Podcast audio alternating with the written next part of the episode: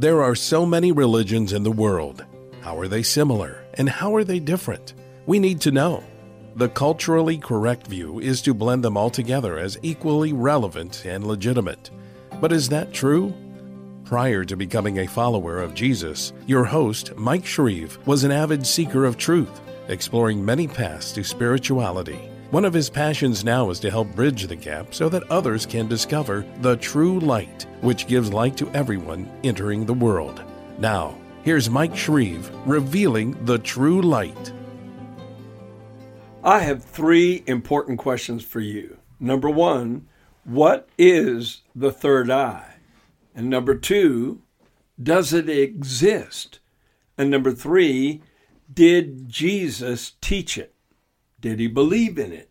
Did he instruct his disciples about it? This is a very important subject because you see that image depicted in so many places.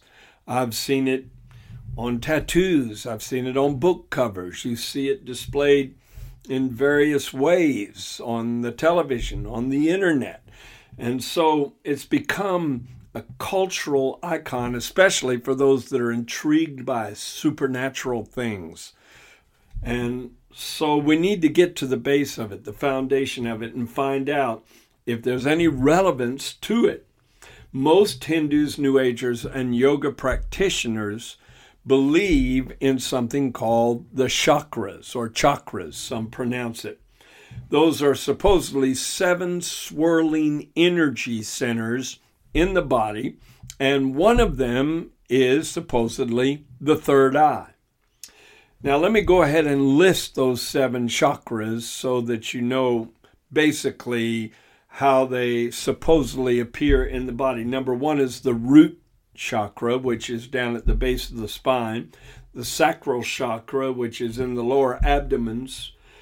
Number three, the solar plexus chakra. Number four, the heart chakra. Number five, the throat chakra. Number six, the third eye. And number seven, the crown chakra. Now, the sixth chakra or energy center is in the middle of the forehead. And in Hinduism, it's called Ajna, A J N A. It's the third eye. It's representative of mystical intuition and wisdom, spiritual insight and illumination and cosmic vision. And so the whole idea of the third eye is seen beyond this world into the next world. The two eyes of our physical body enable us to see into the physical world. So the idea behind it is that the third eye enables you to see into the spiritual world and to see things in a bigger picture on a universal scale. So, the third eye being awakened or activated is symbolic of an awakened person spiritually.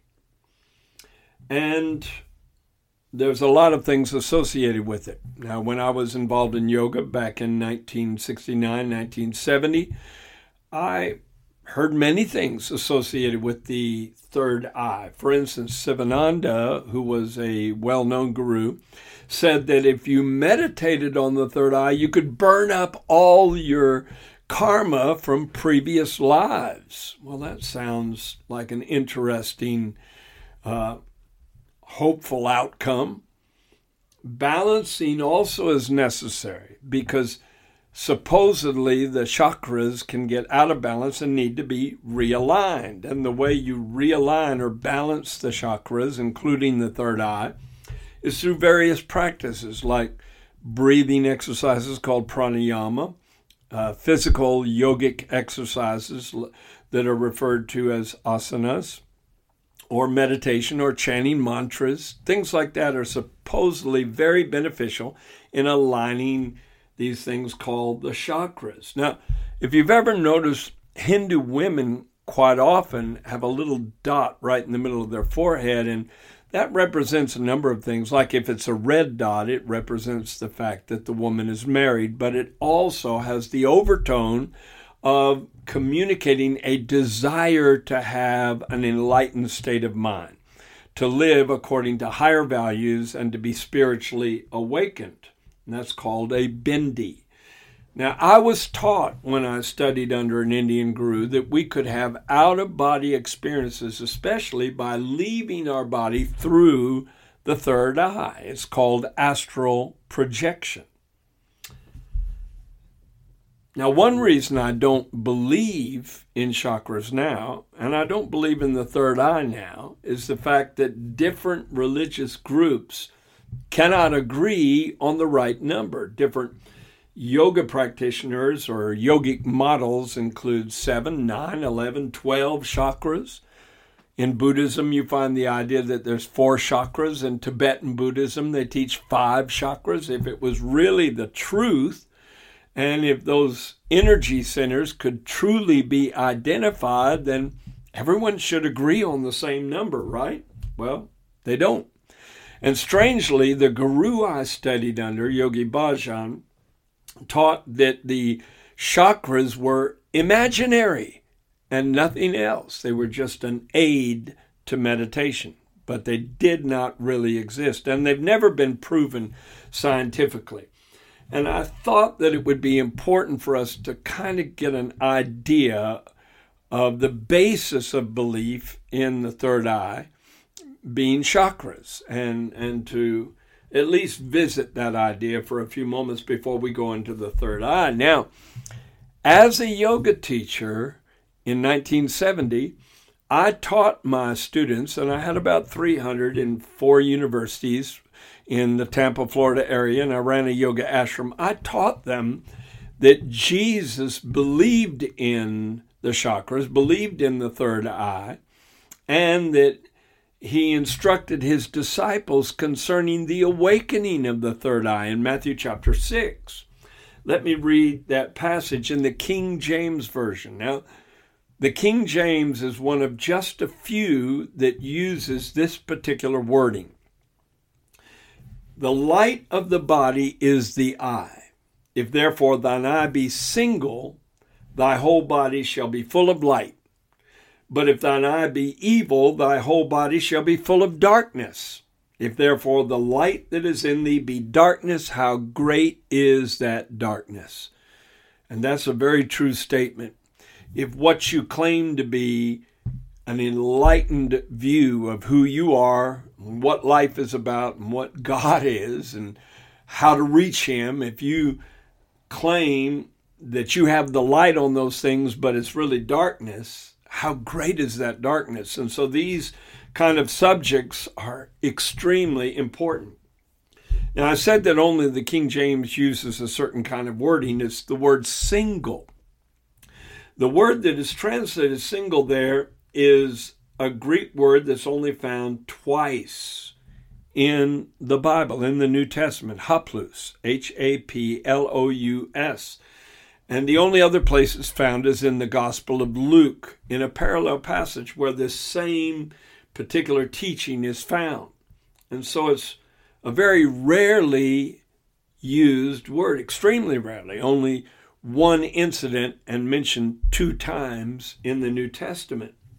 And other versions, newer versions, use different words for that one word. Now, if single was a correct rendering of haplous, then that almost sounds like Jesus may have been referring to the third eye. If thine eye be single, Thy whole body shall be full of light. That sounds like illumination, enlightenment, coming into some kind of God conscious state, doesn't it? But there is controversy over whether or not that is the correct rendering of that word. And before we get to that, though, I want to show you the context. In order to understand any biblical passage, you cannot pull it out of context and examine it because the surrounding ideas or events contribute to the meaning of the statement. And so let's go to Matthew chapter 6, verses 19 through 24. The verse I just quoted was Matthew chapter 6, verse 22, sandwiched right in the middle. Now, right at the beginning of this part of the Sermon on the Mount, Jesus said, Lay not up for yourselves treasures upon earth where moth and rust doth corrupt, and where thieves break through and steal. And I'm still quoting from the King James Version with the old archaic English. He said, But lay up for yourselves treasures in heaven, where neither moth nor rust does corrupt, and where thieves do not break through nor steal. For where your treasure is, there will your heart be also. And then he says, The light of the body is the eye. If therefore thine eye be single, thy whole body shall be full of light. And then he follows it up with two more verses in the same vein of thought. He says, But if thine eye be evil, thy whole body shall be full of darkness. If therefore the light that is in thee be darkness, how great is that darkness? And then to cap it off, he says, No man can serve two masters, for either he will hate the one and love the other, or else he will hold to the one and despise the other. Ye cannot serve God and mammon. Mammon is a word meaning material riches that are kept by someone in a greedy way, hoarding material goods, hoarding money selfishly. So, why did he stick that statement about our eye needing to be single in the middle of all these exhortations toward an unselfish mindset, not being hung up on material possessions. Don't lay up for yourselves treasures on the earth. You cannot serve God and mammon. You can't be consumed with material things and have a connection with God. And then, right in the middle of it, he says, The light of the body is the eye. If therefore thine eye be single, thy whole body shall be full of light. Was he referring to a chakra, the sixth chakra, in the middle of the forehead that needs to be awakened so a person can live in a more God conscious state? I don't believe he was. Because once again, the word translated single is haplous, only found two times in the New Testament in parallel passages, and there's controversy over or instead of saying controversy, there's differences of opinion over the correct rendering of that you, that word that's so rarely used.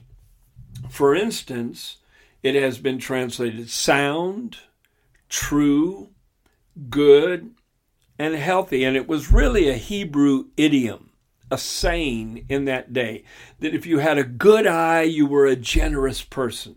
If you had an evil eye, you were a selfish person looking at things in life you wanted to greedily gather to yourself. We don't necessarily use that idiom now, but that was something the people that Jesus taught were well familiar with. That's why the complete Jewish Bible renders this passage a much different way. Verses 22 and 23 say, The eye is the lamp of the body. So if you have a good eye, that is, if you are generous, your whole body will be full of light. But if you have an evil eye, and then in brackets it says, if you are stingy, your whole body will be full of darkness. If then the light that is in you is darkness, how great is that darkness? That fits within the context. It has the same contextual meaning as the verses before and the verses after. And, and then Jesus went on to say, Don't take any thought about what you shall eat and what you shall drink and what you shall wear. The body is more than raiment, and so forth. So clearly, Jesus was not talking about some mystical psychic center, energy swirling center in the forehead he wasn't talking about something that needed to be awakened through meditation, through chanting mantras, through uh, various yoga asanas or exercises, pranayama, breathing exercises. He wasn't talking about, he never instructed his disciples in those kind of things. He was just trying to explain to them the importance of having a generous heart. Plain and simple. That's all it was. So, to answer my original question, what is the third eye? It's an imaginary, mythical thing that doesn't even exist. That answers the ses- second question. No, there's no such thing. And number three, no, Jesus did not teach it and certainly did not believe in it. And so if Jesus didn't believe in it, I don't believe in it either. And if he didn't count it necessary to teach, I don't think it's necessary for anyone to try and find out the mystery behind it because you'll only end up in darkness trying to discover that as a source of light because you'll end up in weird, strange, outlandish ideas that are non biblical and will never bring you to any kind of valuable outcome. See, people get intrigued by the strange, by the mysterious. But Jesus was just talking about something very plain. Have an eye that looks out on the world with generosity and love and compassion. And if you have that kind of mindset and heart set, more importantly, then your whole body will be full of light. You won't have dark areas in your psyche, dark areas in your mind where you are given over to the lower nature, compassion and kindness and goodness extended to others will illuminate your life with the things that are most important. Well, I hope that's been a blessing to you and a teaching that will benefit you. And in the next teaching, I'm going to go even deeper into the chakras with an episode on what is the Kundalini.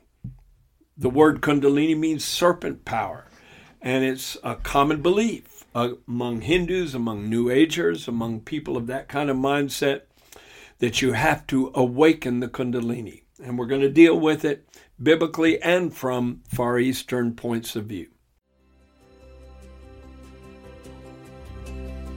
Thank you for joining Mike Shreve today on Revealing the True Light, and thank you for opening your mind and your heart to the truth. Be sure to subscribe on iTunes, cpnshows.com, or wherever you listen to podcasts so you don't miss new episodes. You can explore the beliefs of many world religions more deeply by ordering Mike Shreve's book titled In Search of the True Light. We also invite you to visit our website, thetruelight.net, and sign up to be part of our global internet family.